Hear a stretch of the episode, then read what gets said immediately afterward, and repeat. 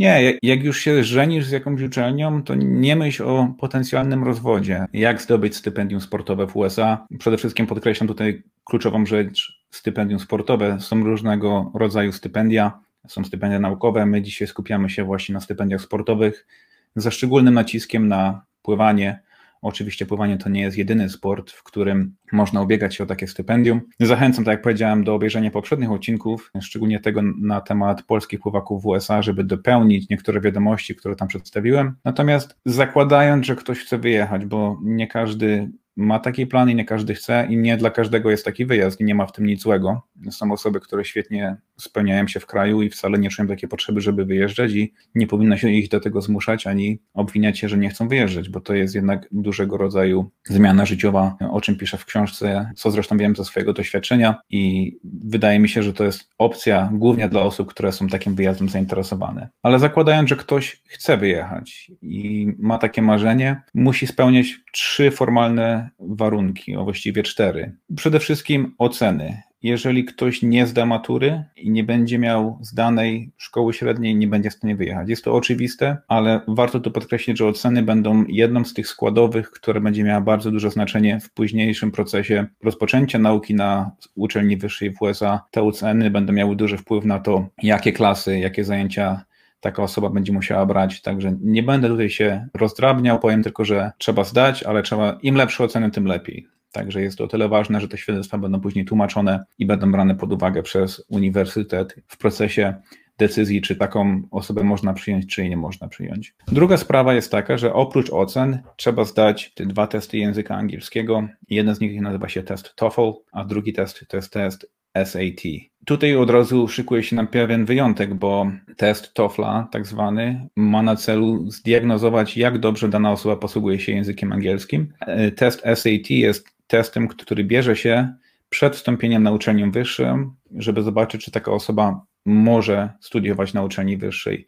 I test SAT składa się z części języka angielskiego, jak również z części matematycznej. Osoby, co też się zdarza w Polsce, które po szkole średniej decydują się iść na studia na przykład do Warszawy, czy do Krakowa, czy do Katowic i dopiero po roku, czy po dwóch przechodzą na uczelnię amerykańską, są z tego drugiego testu SAT zwolnione.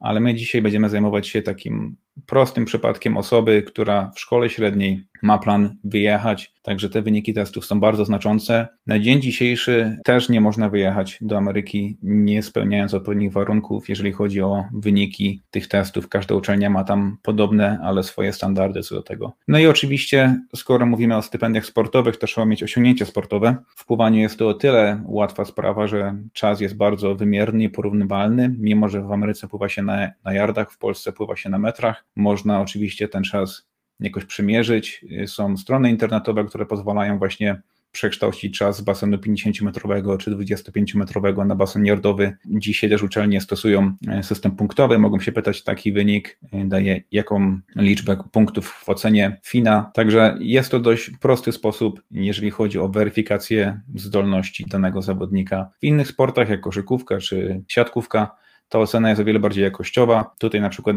dana osoba może być poproszona o nagranie filmiku wideo ze swoimi umiejętnościami, czy są jakieś inne osoby, inne sposoby weryfikacji.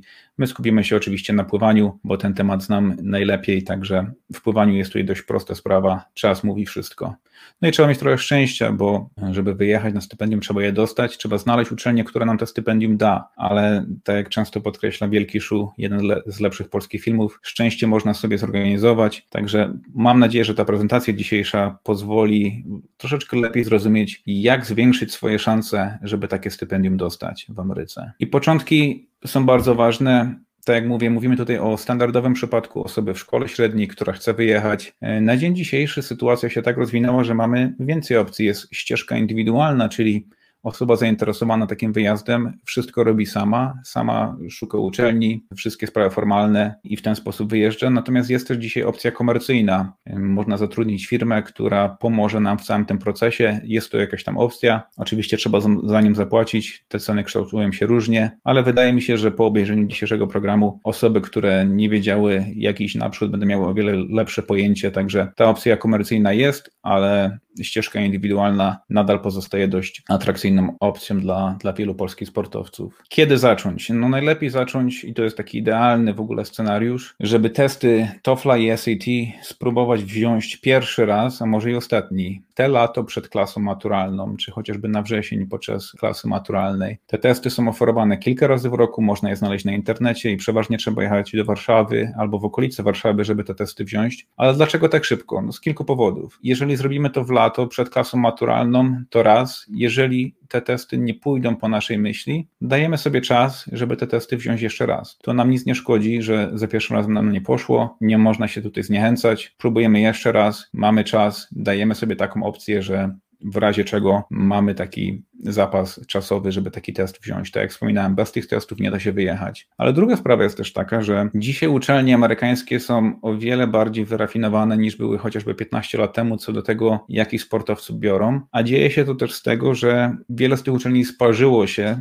na tym, że zostali skontaktowani przez bardzo dobrych sportowców z Europy, którzy pływali czy uprawiali sport na bardzo wysokim poziomie. To uczelnie oferowały im stypendium, ale te osoby nie były w stanie zdać tych testów. I te uczelnie de facto blokowały sobie te stypendia na te osoby, które nie przyjechały i na dzień dzisiejszy osoba, która pisze do takich uczelni i jest w stanie pokazać, że już wziąłem czy wzięłam taki test, na takim takim poziomie udało się mi go przetestować, sygnalizuje, że ta osoba jest bardzo poważna. Nawet jeżeli nam się może będzie wydawać, że ten test nie poszedł nam tak dobrze, jak powinien, nie powinniśmy się tutaj, chyba że te wyniki byłyby katastrofalne, ale nie powinniśmy się z tym kryć, tylko napisać trenera, że taki test wziąłem, jestem gdzieś tam na progu, czy poszło mi bardzo dobrze i ten trener powie, super, te testy, które masz, te wyniki, które masz wystarczają lub nawet nie musisz ich brać jeszcze raz, są troszeczkę poniżej naszych standardów, ale mamy taką opcję dla Ciebie, że zamiast brać test jeszcze raz, przyjedziesz do nas i weźmiesz takie czy inne zajęcia, które pomogą Ci wypełnić tą lukę, także nie musisz tego testu brać po raz kolejny. Także jedną z naszych takich reguł na dziś będzie im wcześniej, tym lepiej, jeżeli chodzi o te testy. Kiedy pierwszy kontakt z uczelniami? Wydaje mi się, że wrzesień, październik jest idealnym czasem klasy maturalnej, żeby napisać maila do trenera, że jesteśmy zainteresowani studiowaniem na, na jego uczelni, pływaniem w jego programie i chcielibyśmy właśnie zapytać, czy są zainteresowani naszą osobą. Jeżeli chodzi o tutaj o sekwencję wydarzeń, jest to bardzo dobry czas, bo we wrześniu, w październiku mamy życiówki jeszcze z poprzedniego sezonu, bo dopiero co zakończył się sezon letni w Polsce, a zimowe Mistrzostwa Polski w grudniu są kulminacyjnym punktem negocjacji, czyli mamy tutaj możliwość pokazania naszego progresu. Niekoniecznie zawodnicy muszą się polepszyć na Grand Prix Polski, ale piszemy przeważnie tak jest, że osoby, które piszą we wrześniu, w październiku podają czasy z poprzedniego sezonu, być może już się polepszają na zawodach Grand Prix, cały czas są w komunikacji z takim trenerem, pokazują progres i w grudniu tutaj następuje, mamy nadzieję, duży skok życiówkowy czy, czy progres do przodu i jest to naprawdę silny punkt negocjacji dla takiego zawodnika, który pokazuje, że on się nadal rozwija, nadal idzie do przodu. Ale tutaj dochodzimy do tematu kontaktu z uczelniami. Jak to zrobić? No przede wszystkim należy stworzyć takiego standardowego maila. Taki mail przedstawi danego zawodnika. Nazywam się Dawid Tatarczyk, pochodzę z takiego miasta, pływam na takich dystansach, takie są moje czasy i jestem zainteresowany pływaniem właśnie na, na uczelni A, B czy C, obojętnie jakiej. Takiego standardowego maila wysyłamy do zainteresowanych uczelni, czy do, do uczelni, które nas interesują.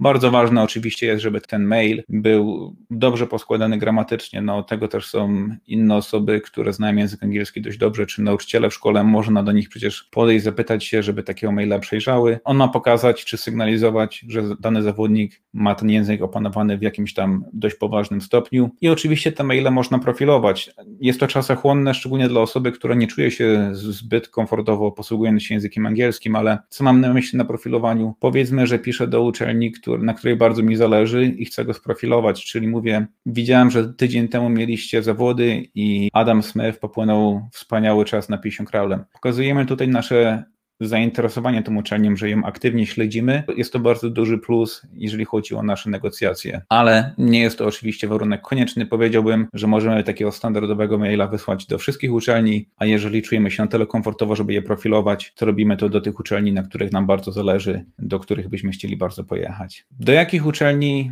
albo do ilu uczelni pisać. Tutaj to jest chyba największy mankament, czy największe nieporozumienie, jeżeli chodzi o polskich pływaków i o ich rodziców. Często dostaję wiadomości, mam upaczoną taką uczelnię, uczelnia A czy uczelnia B i za wszelką cenę chcę tam jechać. Trzeba zarzucić szeroką sieć. Ktoś, kto chce się żenić z jedną uczelnią, przeważnie zostanie sam. I nie mówię tego tutaj na złość, tylko w Ameryce jest ponad 500 programów pławackich, czyli w sumie jest miejsce dla każdego, jest duży wybór. Można mieć jakieś preferowane uczelnie, powinno się do nich pisać, ale powinno się pisać również do innych uczelni. I nie może być tak, że zawodnik jakoś tak paranoicznie myśli o danej uczelni, danym programie nie jest otwarty na inne opcje. No jest to, jest to przepis na porażkę i nie ma żadnego powodu, jeżeli ktoś pływa na przyzwoitym poziomie, ma dobre oceny, dobre wyniki testów, żeby nie dostał pełnego stypendium w Stanach, chyba że sam siebie wykluczy z rywalizacji. Reguła też jest taka, że na 10 maili dostaniemy jedną ofertę. Nie mówię o odpowiedzi, mówię teraz o jednej ofercie. To jest taka moja reguła, która sprawdza się w innych przypadkach również. Ta oferta niekoniecznie musi oferować nam 100%, bo taki trener może nam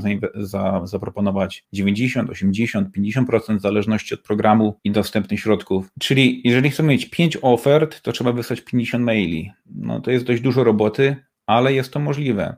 I teraz taki zawodnik, który ma 5 ofert i powiedzmy niektóre z nich mają 50%, inne 80%, niektóre 90%, on nagle może negocjować z tymi trenerami, z tymi pięcioma trenerami, bo powie, bardzo lubię uczelnię na Florydzie, ale oferujecie mi tylko 50%, Idaho oferuje mi 80% albo, albo 100%. Jeżeli jesteście w stanie wyrównać te stypendium, no to przyjdę do was. No ale żeby tak negocjować, można oczywiście blefować, ale jak ktoś powie, sprawdzam twojego blefa, to może ktoś zostać bez, bez stypendium. Natomiast im więcej ofert, tym więcej opcji, tym więcej plastyczności dla zawodnika z Polski. Wydaje mi się, że jest to najbardziej optymalna opcja, jeżeli chodzi o szukanie najlepszej dla siebie uczelni. No ale jaka uczelnia jest dla mnie? Ja zawsze daję tą samą odpowiedź i tego podejścia nie zmieniam. Ta uczelnia jest dla ciebie, która da ci 100% stypendium. Dużo osób w Polsce ma jakiś taki obraz, idealny obraz prestiżu uczelni, która znajduje się najlepiej na plaży, gdzieś na Florydzie w słońcu, ale zapytany dokładnie o jakim prestiżu ktoś mówi, z czego dokładnie składa się ten ideał, oni nie są w stanie powiedzieć. Moja rada jest taka, zapomnij o prestiżu uczelni, cokolwiek on znaczy dla ciebie, bo gdybym zapytał osób, które nas dzisiaj oglądają, jaka jest różnica pomiędzy Central Michigan University a University of Michigan, no być może ktoś wie, ale dla większości Polaków, dla 99% osób mieszkających w Polsce nie ma żadnej różnicy i de facto nie ma, chociaż programowo, jeżeli chodzi o pływanie, no to są na dwóch innych poziomach te programy, ale dla zawodnika, który tam jedzie, on dostanie ten sam dyplom i wydaje mi się, żeby zapomnieć o tym właśnie prestiżu, skupić się raczej na stypendium. Jeżeli ktoś ma stypendium, jeżeli ktoś ma dwa, trzy, dwie, trzy oferty po 100%, wtedy może myśleć o prestiżu, może ma 100% właśnie w Idaho, a może ma 100% na Florydzie, no to wtedy może sobie wybrać na uczelnię na Florydzie, jeżeli takie jest jego marzenie. Ale raczej rekomenduję ludziom, żeby zapomnieli właśnie o tym wszystkim i skupili się raczej na tych ofertach finansowych. Tutaj jest kolejna pułapka, bo czasami ludzie mówią, no napisałem do takich uczelni, czy tam do kilkunastu uczelni, ale mi nie odpisują. Dlaczego? No przeważnie dlatego, że ich wymagania są większe niż twoje osiągnięcia, mówiąc krótko, dlatego nie odpisują. Najłatwiej tutaj to pomyśleć sobie o tym w ten sposób. Jeżeli celujemy w 100% stypendium, to nasze najlepsze wyniki, najlepszy, najlepszy dystans, najlepsza konkurencja, powiedzmy, powinna być w granicach rekordu szkoły czy tam powiedzmy w pierwszej piątce wyników tej szkoły na danym dystansie. Czyli jeżeli byłam 200 kraulem i mój czas to jest minuta 50 na 200 kraulem, wtedy staram się ten czas zmienić na, na czas jardowy i patrzę, czy ten czas jardowy jest w granicach rekordu szkoły, czy jest lepszy niż rekord szkoły. Im bliżej rekordu szkoły, tym większe szanse, że dostaniemy tam stuprocentowe stypendium od danej uczelni, no bo oni natychmiast dostaliby tutaj kandydata, pływaczka, pływaczkę czy pływaka, którzy pływają na bardzo, bardzo wysokim poziomie.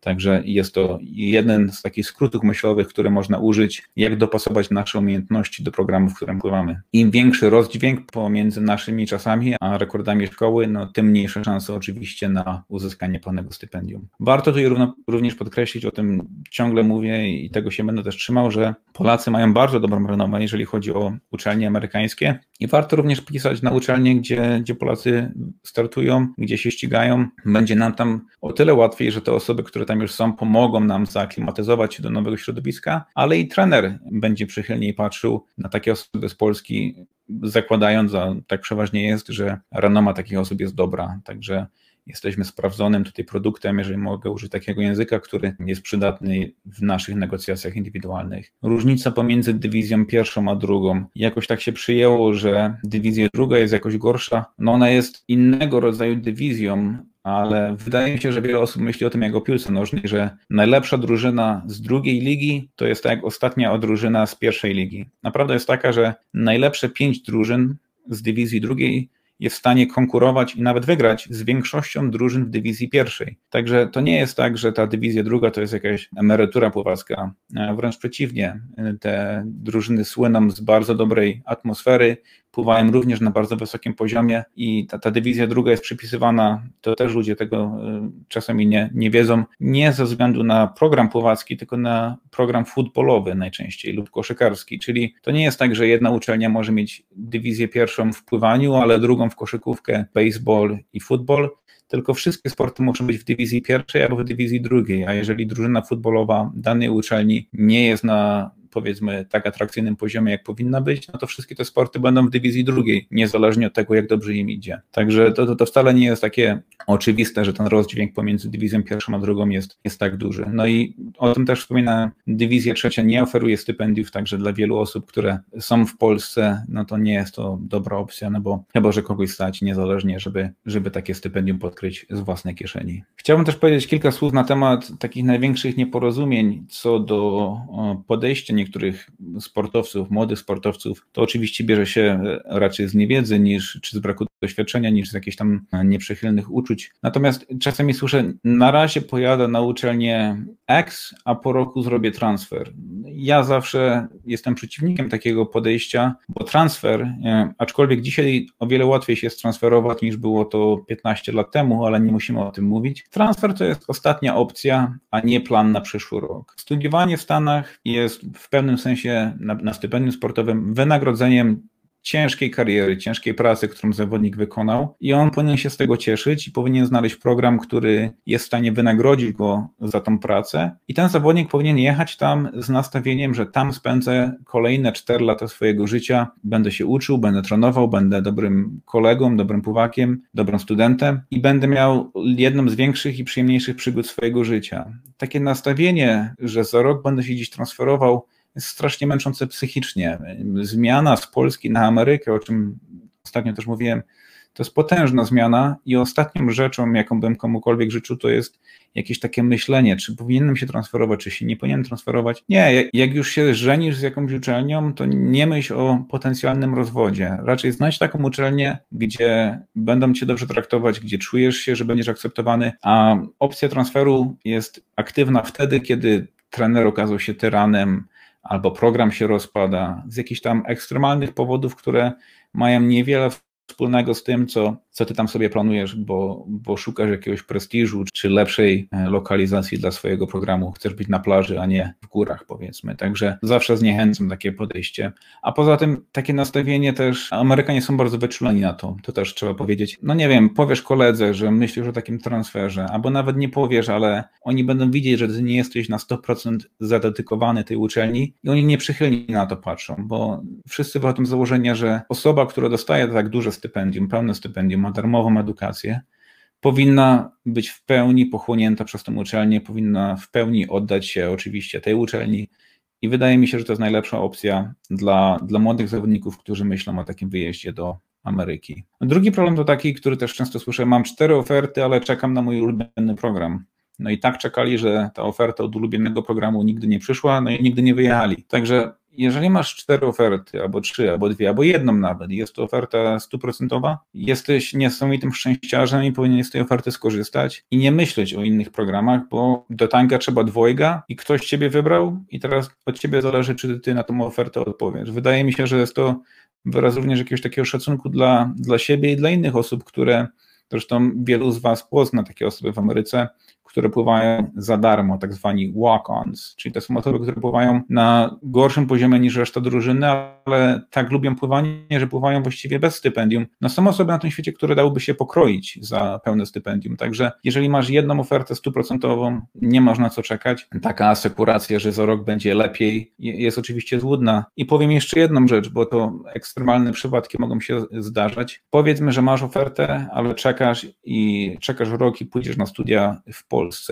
Znam przypadek sportowca, który wyjechał do Ameryki, przydarzyła mu się kontuzja, kontuzja bardzo poważna, kontuzja, która de facto uniemożliwiła dalszy udział w karierze sportowej. Ta uczelnia czuła się na tyle zobligowana, że pomimo tej kontuzji oni honorowali jego stypendium aż do zakończenia studiów. Teraz wyobraź sobie, że ty tego stypendium nie podpisujesz, jesteś w Polsce i na siłowni przydarza ci się ta kontuzja, nigdy nie wyjechałeś i nigdy nie wyjedziesz w takim sensie. Także jest duże ryzyko w tym, żeby z takich środków właśnie nie skorzystać. Ostatnia rzecz jest taka, że mówiąc krótko, nie wiesz czego nie wiesz, albo kontroluj co możesz. Dużo ludzi przekombinowuje cały ten proces.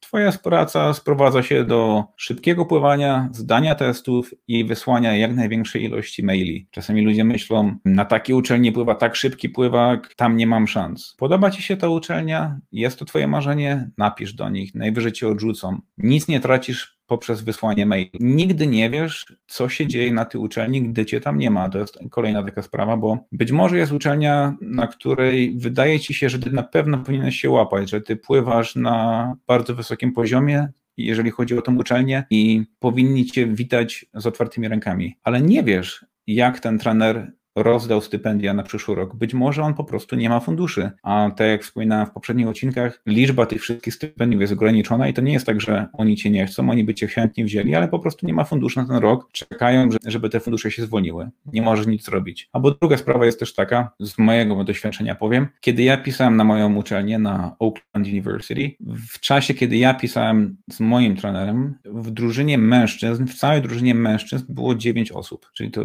bardzo mały program był i wydawało się, że mają bardzo dużo środków dostępnych, a okazało się, że ta klasa, która przyszła, czyli cały mój rocznik, składał się z 16 chłopaków. Tak? Czyli to był olbrzymi napływ osób w jednym roku, 9 osób na 4 lata i tutaj wchodzi 16 osób, czyli oni bardzo dużo środków rozdali w tym roku i nigdy nie wiesz, co się dzieje na tej uczelni, także nie myśl za dużo, kontroluj co możesz i wysyłaj maile. Nigdy nie wiesz, kto ci odpisze i co ci odpisze. I kilka rad na koniec. Im wcześniej zaczniesz, tym lepiej. Na pewno lepiej pisać do uczelni na początku e, sezonu niż pod koniec, kiedy oni już rozdali fundusze. Im więcej czasu dajesz sobie, tym lepiej dla ciebie, jeżeli chodzi o właśnie zdanie testów, jeżeli one nie poszły w odpowiednim kierunku. Szybciej po prostu zacznij, daj sobie czas i nie będziesz się musiał za bardzo stresować albo przynajmniej tak bardzo jak osoby, które zaczynają później. Druga sprawa jest taka, że dopóki nie posiadasz stypendium, dopóki go nie podpisałeś, to nie masz stypendium, czyli nadal w pewnym sensie aktywnie szukasz. Natomiast jest tutaj pewnego rodzaju różnica, bo ja wspominałem o tym grudniu i wspominałem o czasie, kiedy ja przestałem szukać stypendium, bo dostałem ofertę od mojego trenera stuprocentową i wtedy wchodzi się w tak zwany verbal commitment, czy verbal agreement. Słownie przypisuję się do tej uczelni, czyli mówię, tak, akceptuję tą ofertę, ale to nie jest oficjalne stypendium. Takie stypendium podpisywane jest przeważnie w kwietniu. Zawsze jest data, kiedy wszystkie uczelnie mogą podpisywać swoich sportowców do tak zwanego National Letter of Intent, czyli wtedy de facto stajesz się sportowcem danej uczelni. Ale jeżeli masz taki verbal commitment, to nie jest nic, to nie jest de facto stypendium, ale w pewnym sensie ty wybrałeś uczelnię i uczelnia wybrała ciebie. I, I, w pewnym sensie masz spokój. To też nie jest tak, że oni cię zostawią od grudnia do, do kwietnia i teraz będziesz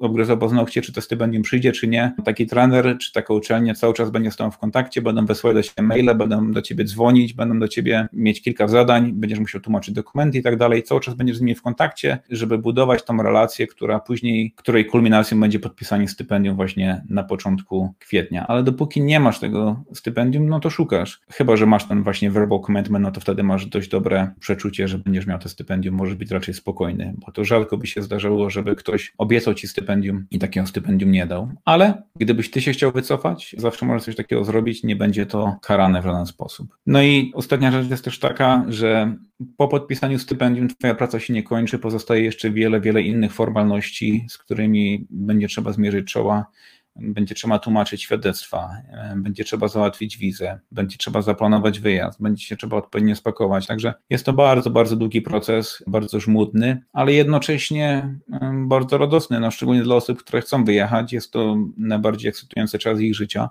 Także jeżeli masz stypendium, jeżeli jesteś tym szczęściarzem, który to stypendium ma, czy planuje zdobyć i, i do tego dojdziesz, gratulacje, powinieneś się z tego cieszyć. Nie powinieneś myśleć o transferze, o, o zmianie uczelni, tylko raczej myśleć o kierunku swojej przyszłości na następne 3-4 lata, co zrobić, żeby mieć jak najlepsze relacje na uczelni, na którą się właśnie zapisałeś, na którą się właśnie wybierasz.